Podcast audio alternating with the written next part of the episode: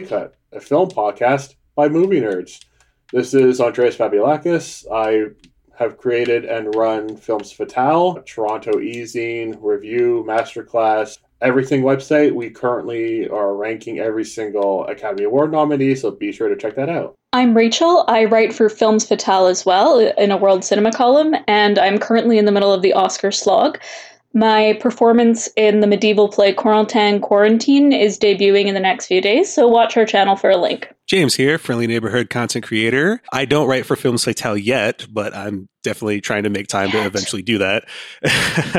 We're trying to get his journalistic visa going. Right, exactly. Uh, I produce and release music on the Alias Boutique Paul, and I am one half of the Prefer Not to Say podcast. Fantastic. So this week, funnily enough, we end on you, James, because it was your topic. And I think it was such a unique topic because it really could lend itself to so many different possibilities of what one could interpret with such a question. So what what did you end up deciding for uh, us cinephiles to to ponder about this week, James?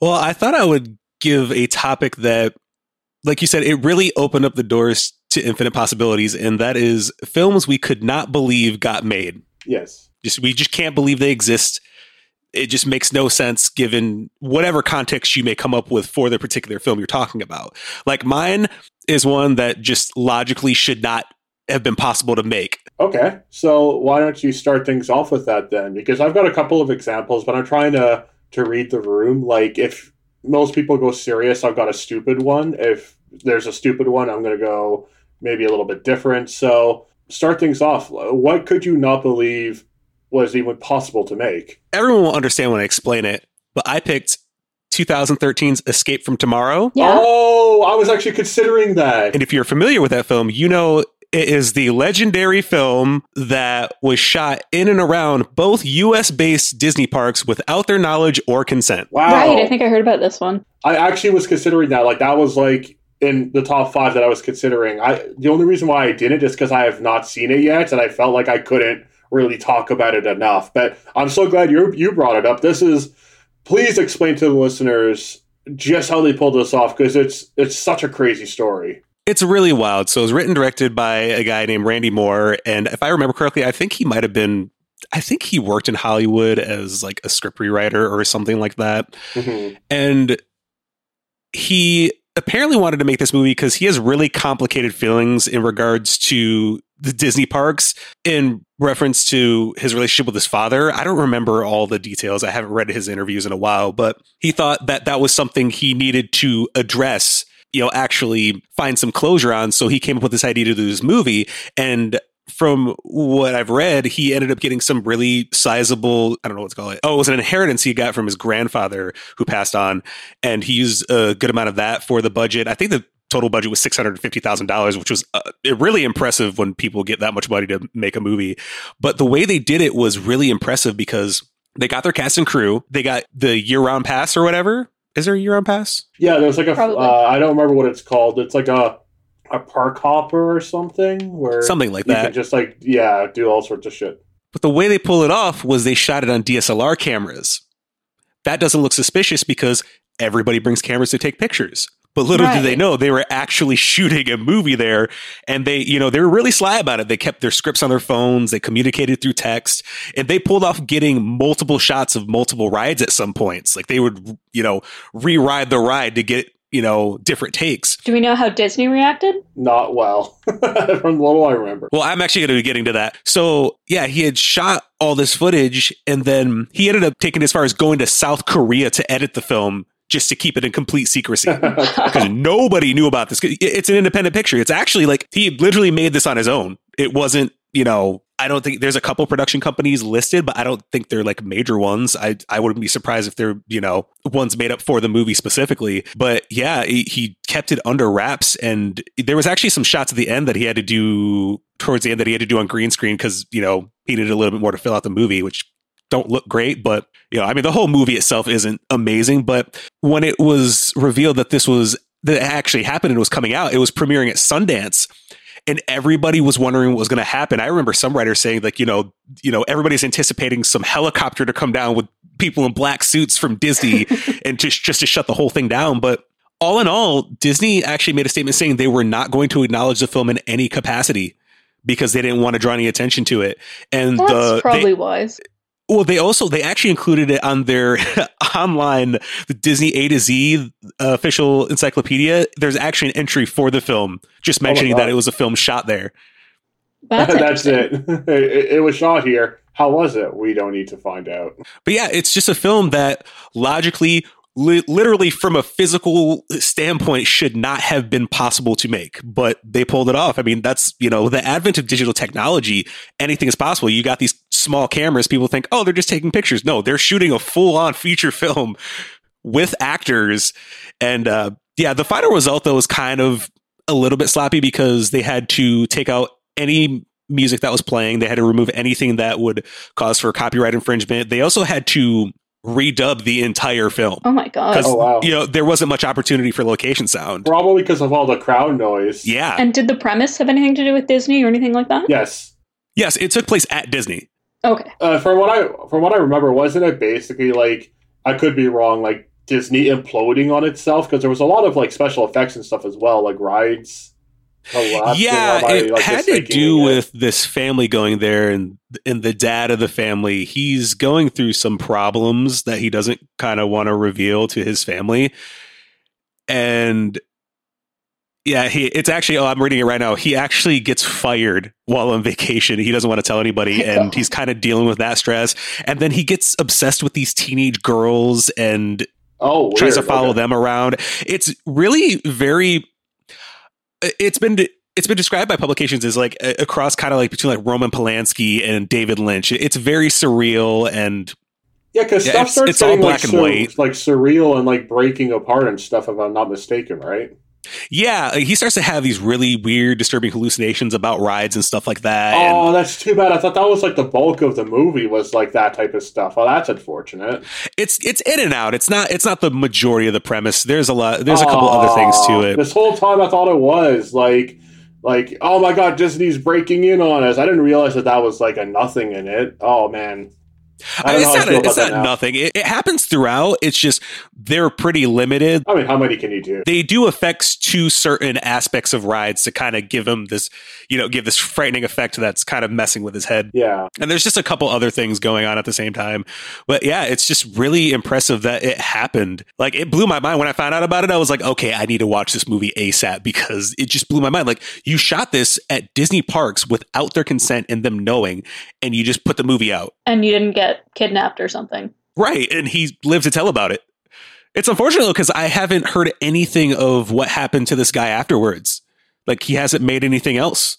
And I'm really surprised. Hmm. I I would figure everybody would be trying to offer him a contract at that point. Like, hey, yo, you pulled off a movie at Disney. I'd be trying to sign him up for something real quick. well, maybe they're not because he's been blacklisted. He could have been blacklisted because of Disney. I mean, just because they're not mentioning it Oh, that's doesn't true. mean that they don't have any pull. yeah, that's true. Or he could be making another stunt movie we're not supposed to know about yet. This time it's in North Korea. I mean, I mean, who knows? Like, he could do anything. That guy clearly. I mean, it's, it's, but it sounds like the niche is better than the end result. But I mean, how good could the end result be when there's like zero budget and like uh, no help? Because like, how can you help, right? So yeah, I mean, I think most of the money was spent paying on, you know, probably hotels and paying for the tickets for everybody. Because I mean, he he covered everybody's fare for the entire trip, that's pretty honest. and they went to both parks. World and Land. Yeah, if it's at Mhm. Disneyland, but yeah, it's only two. Because if it's World, then there's four. I was thinking like California Adventure and things like that. Yeah.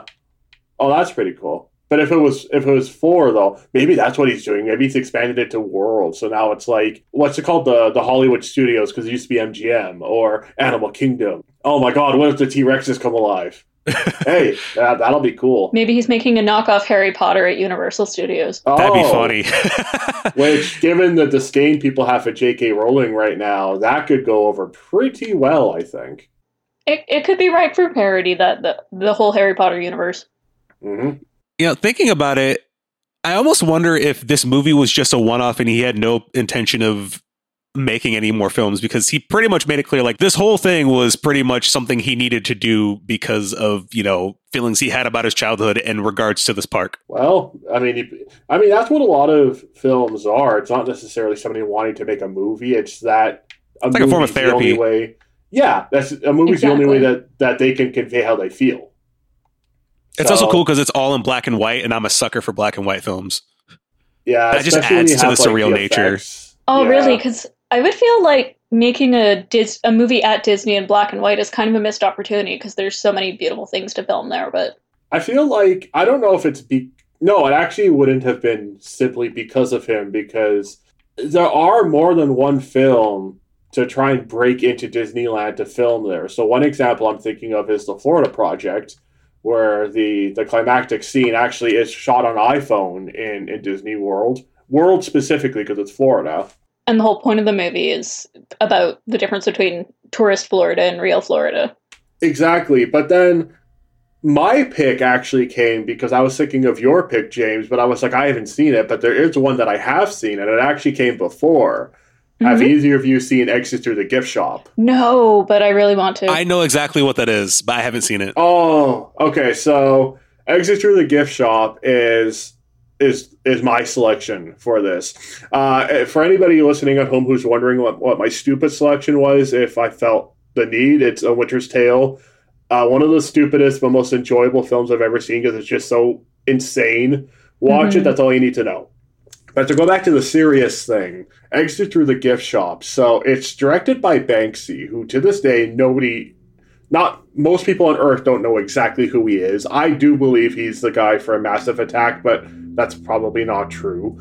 And it's about this the the rise of this street artist named Mr. Brainwash, who basically has fallen off the map since, and that is part of the appeal of this movie, and I'll get into why. So, because neither of you have seen it, I don't want to spoil too much. It is one. I already know most, what happens. Okay. I actually the reason I know about it is because um, a podcast I listened to, uh, True Crime Obsessed, they covered this documentary. So they did a whole commentary about the entire thing. So I, I already know how it goes and how what happens. Oh, that's too bad because it's it's such a good one. It, it, really is one of the most like interesting documentaries I've ever seen, especially in, in recent memory. But uh, basically, Banksy, you know, he's featured, but you know, he's like you know hiding in the shadows. His voice has been roboticized. You still can't tell who it is. But uh, it's all about Mr. Brainwash. And you have other street artists here who are commenting, like the guy who created the, the Obama Hope poster and the, the Andre the Giant Obey I, his name is, is escaping me right now, who are like, why the hell is this guy, Mr. Brainwash, doing so well? And part of the reason why I included this film is because there is a portion shot in Disney uh, World or Land, I don't remember, but basically Banksy pulls a stunt at Disney World or Land, which already is crazy that he was able to do that. And lo and behold, Mr. Brainwash, from what I remember, Mr. Brainwash, like, basically takes the fall for it. And uh, outside of like the, the criminal process, everything else is is is shot. So there's that. There's uh, I think it's even like a bonus uh, cut scene. I think where uh, Miss or where where Banksy prints uh, illegal money as like a form of art, where it's like you know every dollar bill is like a different face, or he like edited Paris Hilton's album cover when it because like it was new while while he was like making this film and like put it back into a store. All of these crazy stunts being documented that somehow they're being documented. There's this camera crew and everything, but nobody noticed it happening. Like there's a series of things like that that happen and then it gets to the big paradox of the entire movie, which is like my selling point of this to this day, nobody can verify 100% if this is even a real documentary or not. Like, if Mr. Brainwash is like a real story, if it's like this big, fast stunt that, um, that Banksy pulled on us and, like, you know, it got his friends involved. Nobody actually knows if this is real because uh, the most I've seen him do is like he did this greatest hits album cover for, for Madonna, like shortly after Exit Through the Gift Shop came out. And then I've never heard of him since. Would you think, considering if you see the film, you he becomes big enough that you'd think more would happen. Like if you look at um, at Koons and his uh, his balloon animal artwork or whatever, or um, God, any other like big current day artist, like they don't just drop off like that, you know. So it doesn't make much sense. But just so many things from the way that it was made to some of the things that happen within it to um, just the premise of it and how to this day people are still talking about it. Is this even a real documentary or not? I can't believe Exit Through the Gift Shop exists, and I love it. I, I love the fact that we'll never know. And yet, it's generally accepted as a documentary. Like, if it's nominated as such at the Oscars, I mean, even with the doubt, it's still in that category. It still documents. We just don't know if Mr. Brainwash himself is real because, like, the stuff at Disney is real. All of the other street art and and the documentation of it is real. It's we just don't know about Mr. Brainwash. I mean, for God's sakes, his name is Mr. Brainwash, and this is a Banksy movie. So, like, you have to take so much with a grain of salt, but I love that. It's much to Banksy's character, though. Yeah, I, I, the one thing I've appreciated about Banksy, he's almost like the MF Doom of the fine art world and like street art world because his existence operates on its own logic and defies literally anything and everything within their realm. Like when he had that painting for auction and then as soon as the auction got as soon as the auction ended the buzzer happened and it started shredding the piece of art oh that was amazing i love that. The crazy part is i think it sold for like a close I, I think it was eh, around the million dollar range but someone was like yeah because of this now it's probably worth double. And i'm just like fine art is such a really bizarre happening in the world because of things like this. It's like shredded art could go for two million dollars just of the premise of it happening alone. Yeah, because now it's it's not just fine art; it's performance art. So, like, you know, I could only start to guess what would happen now that NFTs are taking off with Banksy. Is he gonna partake in NFTs himself? Oh, he already has. Oh yeah, true. But uh, the other line of questioning is because of his you know, creation of art and bailing or selling it for like haircuts and stuff. I believe that's what he said. He sells it for like weed and, and haircuts. Would the people who get his artwork start trying to capitalize on it or seeing his murals? Would they start to try and capitalize and make that into an NFT where it's like, I saw it first, Banksy abandoned it because he made it a mural or whatever. But yes, as you pointed out, James, he himself has already started. Yeah, and it sold for 380K in Ethereum. Yep, that, that just shows like how forward thinking he is because clearly he was like on this already. If you're listening, Banksy, we, we would love to have you on the show. Uh, James here is a fantastic audio editor, so he will uh, edit the hell out of your voice and yeah, let, let us know when new Massive Attack comes out as well, because we both we both like Massive Attack a lot. Mezzanine is fantastic. But uh, moving on, before uh, Disney gets really mad at us uh, for uh, two anti-Disney films, I love you, I swear. Uh, Rachael, does your film uh, take advantage of the Disney grounds or not? No, I'm going to get off the Disney train completely, and we're going to go back to the time before they had even made a feature, 1935. And I'm going to go on a completely different tactic. So I interpreted the question rather differently. Okay. In 1935, sorry, I've got to bring her up again. Katharine Hepburn was a huge star. She'd had a few early successes, and she was basically allowed to do whatever she wanted because she could bring anything in to the box office. And so she and George Cukor paired up once again, and they brought to the screen Sylvia Scarlett. Have either of you seen it? No. I, I know this because you've brought it up, and I can't wait to hear it again, but I, I never got around to watching it, no. But I do know this, and I yeah. know the story. So it's her first movie with Cary Grant. It's not a very good movie, got to get that off the uh, right away. But it's weirdly subversive.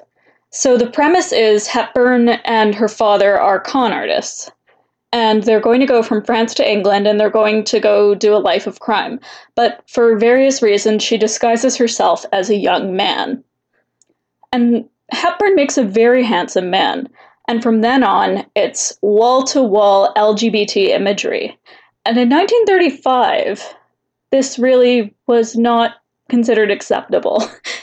So I'm not sure how this movie got made because my theory is that she and George Cukor were bringing in so much money that nobody bothered to supervise them.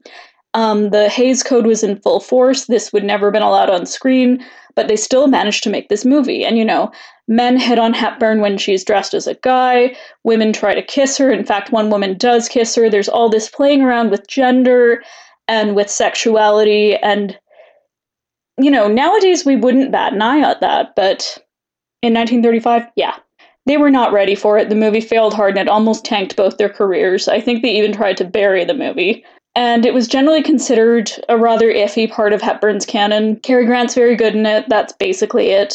But then it got rediscovered later on as this example of very, very early queer subtext in cinema. Well, it's not even really subtext. So the reason why I can't believe this movie got made is because at that time, none of that should ever have passed any kind of censorship. So I have no idea how they ever got away with it. That's amazing. Again, not a great movie, but very, very daring. It's interesting that you say now we wouldn't bat an eye because it's not even just our current treatment of the LGBTQ plus community, which still has a ways to go, but it's much better than the 30s. But it's also the fact that it's commonly known that George Cukor himself was a part of that mm-hmm. community. Mm-hmm. Although back, back, in the day, that then, would have been rather open secret, I would say. Of course, of course. But now it's like known that, that he is a part of the community. So it would only make sense that he would try to express that in some sort of a way, especially if Hollywood was, you know, not allowing him to do so. And with the Hays Code in place, you know, you brought up that it that it was, you know, well into effect, which is true. But that's probably even more of a reason why he probably would feel like the need to do this because it was still the early years where mm-hmm. it's like why is this a thing? And the Hays Code wasn't just sterile. It was also homophobic. It was also racist. It was also yeah, sexist. and it took quite a while to be implemented fully. Exactly, but like I feel like so many of the initial things were we don't want kids to see murder. We don't want kids to see rape. We also don't want them mm-hmm. to see mm-hmm. gay people or black people doing successful things. Like it just became very bigoted, and of course that happened very quickly, all of the bigotry. So it only makes sense that it was like, wait a second, why not? And lo and behold, somebody like George Cukor, who had a career before, certainly had one afterward. Hepburn took a bit of a hit, but of course, she would end up having a career mm-hmm. revitalization mm-hmm. in the 40s, so that wasn't really too bad. But, you know, so they both were fine. But it only makes sense that he would be like, screw it let's just see what happens because if you're going to be like this i'm i want to make a movie that i want to make so it's still it's it's yeah. so interesting and I, I just can't believe the stuff they they were able to put up there yeah still still for its time because i know there are lgbtq plus films mm-hmm. in like the 20s and even like the 10s there was stuff with like uh, Alice Guy Blaché. And Marlene Dietrich, stuff. I think, had a same-sex kiss in her early career. I think wasn't it Morocco? I want to say it was. It was in that era, like 30 or 31. Actually, and this could be our segue into the Oscar season, the very, very first Best Picture winner mm-hmm. ever, Wings, has a scene with some slight LGBTQ plus themes in it. Where I know James for sure you've not seen Wings. Definitely not. I don't recall Rachael. Have you seen it at all? Years ago. Do you know that really long dolly shot across all of the tables when yes. the main? Oh yes, that's the most famous. And there's one couple in there that is probably a gay couple. Yep, mm-hmm. yep. That that's what it is. It basically, that they are in a crowded space in hiding because they're in love but they don't want the world to know this is the only way that they can show it. And you get that vibe in simply seconds frames mm. of film. What what a detail. Like what a detail. But of course back then you couldn't really say much more than that. And I do have to say that a lot of my commentary about this is very US and Hollywood specific, and there were films being produced in other countries at the time that were a little bit more open. Yeah, Hollywood yeah, it's Hollywood. I mean, what more what more can you say? But like, yeah, obviously in other um, well, it also depends. If you go to like some nations mm-hmm. were even worse. Uh, they're still worse. Let's leave it there. Yeah, uh, yeah. Let, let's leave it there. But going back onto that Academy Awards train, you know, with Wings, uh, that was the very first one, along with Sunrise, a song of, of two humans. Uh, the first year had two Best Picture winners, uh, which is Never really dope. I wish they kind of kept doing that. Nope, they never did it again. Now this is the 93rd year because the first year was was 1927 and 1928. They used to cover two the span of two years. So then 1928, 1929. I don't remember when they stopped. It was like the fourth or fifth one, I think, with Cat. It was 1933, I believe, was the first one. Where they stopped doing that, right? No, no, it was 34 because I think it happened one night. Was the first one to win during that format. Okay, so it was after Cimarron. It was after mm-hmm. Grand Hotel. Okay, that makes sense. Um, after Cavalcade, Cavalcade was probably the last one then. Yep, and the reason I know that is because Hepburn won her first of four that year. Hey, there you go. So it always comes back to Hepburn. I mean, she won four, so that's a that's a really good yardstick, especially since the last one was 1980s. Yep, she won three of her Oscars after 60, which is a pretty good accomplishment in Hollywood. But anyway, back to back to our Best Picture chat. To all the listeners at home, we did our first uh, B-roll episode where we discussed the Academy Award nominees and what we thought of a couple of them, like you know, just overall. It sounds like because every year I watch every nominee, and I'm actually practically finished. I have one short. That's all I have left. One short, and if I had the screener for it, which I've asked, I've sent emails out, I would actually be finished. But I didn't expect both of you to try and take part as well, because this is a very audacious something or other that I've I've prepared months for, like trying to predict what'll be nominated, just reviewing stuff throughout the year. So Well, you're just a bad influence, Andreas. I know. I'm so sorry. How are we doing? What have we seen lately? How close to finishing are we? What is it looking like? Uh, Rachael, let's go with you first. So, I have been going through, I really started this in earnest last week. It's the first year I'm trying to see every single nominee instead of just the top few categories. And I'm finding the shorts are surprisingly easy. Um, there's a lot of stuff streaming, which is good. I am now down to 16 features and three shorts left. And um, I'm doing two to three a night, sometimes more if I can cram more in. So it's going to be a busy time, but I'm looking forward to it. Cool. Well, without saying too much, because we'll save this for the Oscar roundtable, I guess we're going to try and do every category. All the smaller ones we'll just do a breeze through, but we'll we'll go in depth with the bigger ones. Have there been any like surprise hits where it's like if it wasn't for the Oscars, I would have never watched this, but I'm so glad that I did. Hmm, I would say Collective, which is a documentary out of Romania, and it focuses on a disaster that happened there and a lot of its aftermath. It's a very, very intense movie. I had to take breaks from it, but it's nominated in both international film and documentary. Thoroughly deserves to be in both, and it's it's a wonderfully constructed film. Yeah, it's the second time that that's ever happened. Uh, Honeyland last year was the first time. Um, Wim Wenders' film Pina almost happened with that. It was a foreign film mm-hmm. shortlist, I think, but it just didn't make it. It made it for the documentary, I think. It's one yeah. or the other. I don't remember. And but, Chile um, submitted the same film for both this year, but it only made documentary. Oh, for uh, the Mole Agent? Yeah. Um, I don't mean to be too rude. I, am glad it didn't make it for international film. It, it was okay. Uh, I haven't seen that one yet. I, I, I thought it was okay. I like the premise. I don't really care for the execution. Um, but uh, James, you started off. I think there was like 56 nominees, shorts included. I think you started off having seen three, if I'm not, if I'm not mistaken: Soul, Tenet, and uh, The Five Bloods. The well, the three the three that I had seen already were Mulan, Emma, and Soul. Oh, weird. Okay, why did I think the Five Bloods? I I, I could have sworn you would have seen a Spike Lee joint by now. Yeah, I just hadn't Spike gotten Lee to joint, it James. Is it Spike Lee? It's two and a half hours long, Andreas. Nobody has that time. Which was really good in a way because that's actually the longest nominee this year compared to last year. The Irishman is four hours. We usually have some three hour stuff in there. Two and a half hours is the longest one. That's not bad. Yeah, it's. I've still got quite a lot of features to go because I just I started during the weekend. But what I did was I cataloged where I could find every single nominee, and I also did their runtime. And instead of doing it by category, I did for I tried to do from shortest runtime to longest runtime, just because wow. that would be okay.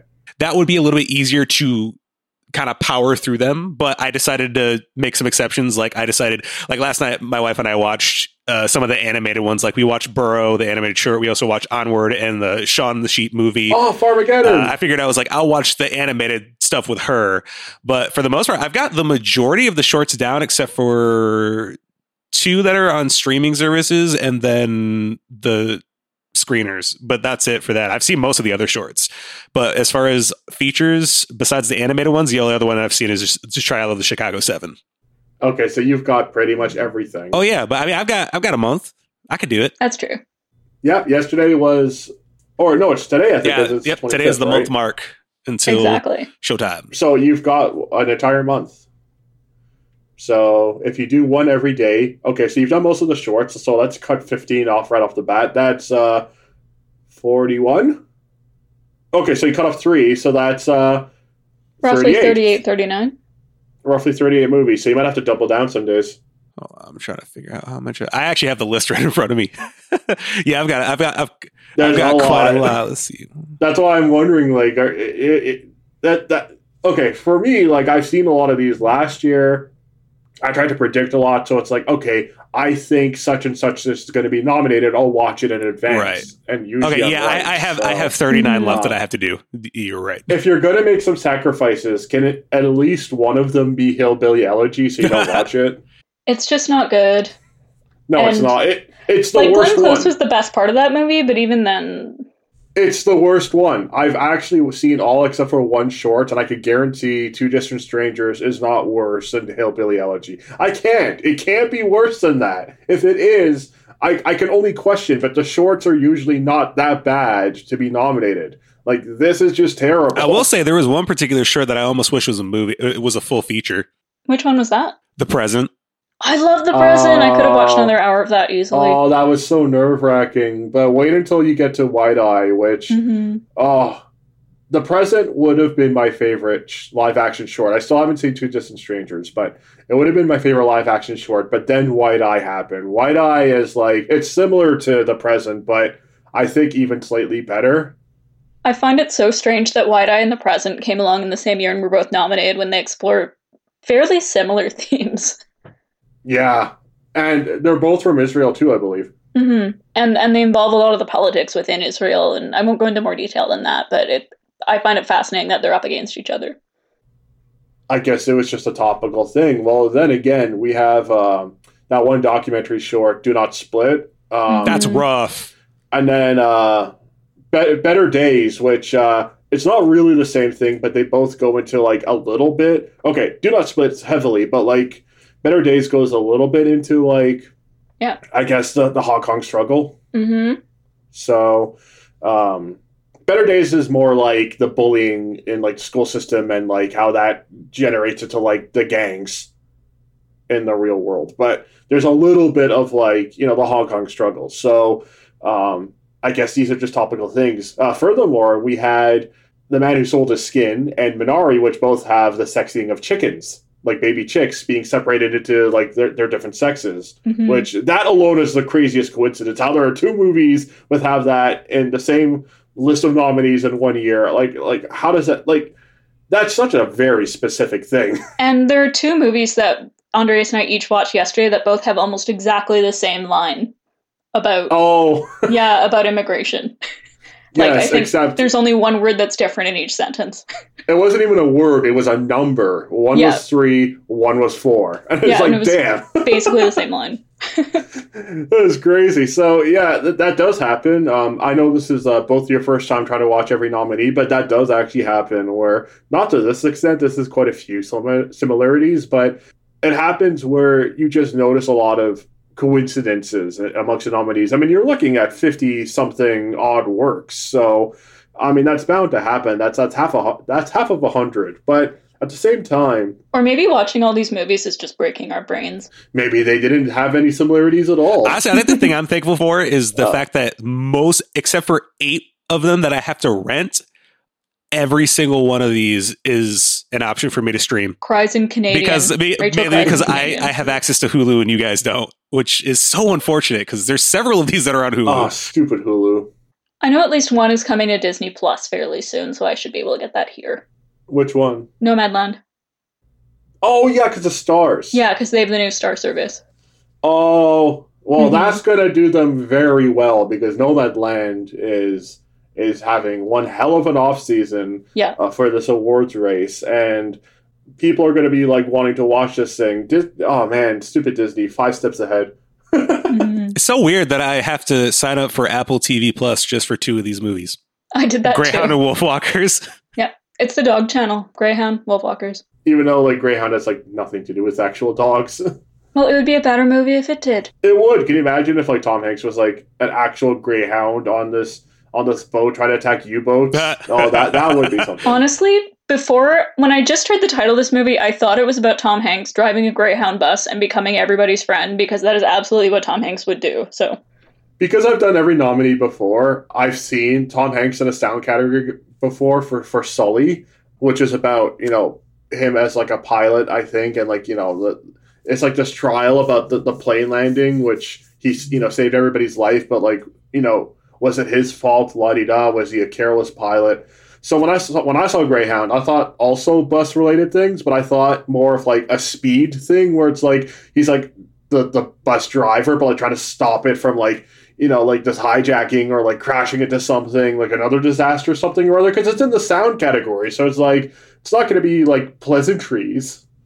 So, uh, thank goodness. No, it's it's it's better than I was expecting, but it's still not the greatest movie on earth. So, but James, you're gonna have to check that out. Yeah, I've got a lot to check out. I also have the films for next Smorgasbord episode that I have to watch still. Also, oh yeah, that we all do. So yeah, we've got a lot on our plate, but and for anybody listening, you still have time to tune into me and you and everyone we know, which is the film that we're all going to be watching before next week's Smorgasbord. Yes. So that is very exciting. I plan on doing that tomorrow, and I've been dying to see that for ages. So yes, please join us uh, and, and, watch that. I believe it's on the Criterion channel. If that's the greatest point of access, is it anywhere else? I'm not sure, but please have a look and, and join us for, for when we have this discussion and we celebrate, you know, this fantastic month of celebrating women and female filmmakers. So that'll be great. But for now, but since it's Miranda July, we really should have done it in July. I mean, we could always do something else that she did. Miranda July. Uh, now, now, now she's a March sister. It's, it's Miranda March for now, because just to make it work. But uh, oh, we should have done Little Women. But uh, we we've seen that. I, I know you and I have seen that. James might have seen like at least one. I don't know. Probably. Uh, oh, Little Women. Yeah, I saw the most recent no one. No one can okay, escape Little Women. No, it's so good. But uh, we have a lot on our plates, so let's uh, alleviate a little bit of it by uh, taking off a couple of movies for our uh, weekly recommendations. Let's uh, give you some, so that's stuff for you to watch. Uh, James, what is your recommendation this week? Has it anything to do with Disney? No, but it is a film that another film that I'm surprised was made. Uh, I'm going to go with 1995's Kids, directed by Larry Clark. Oh, oh yeah, yeah th- that is a that is a shocker as to how yeah, that got made. honestly, watching it so far away from when it was actually relevant, I probably would have been terrified seeing that movie if I was a teenager in the mid 90s because it's almost traumatizing. Like if you haven't seen it, I'm not going to go into details or too many details, but just know it deals with teenagers in New York and the AIDS crisis.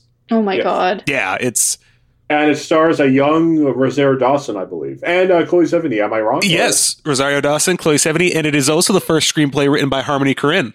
Yes, ah. this is before Gummo. Perfect. So, uh, Rachael, what is your recommendation?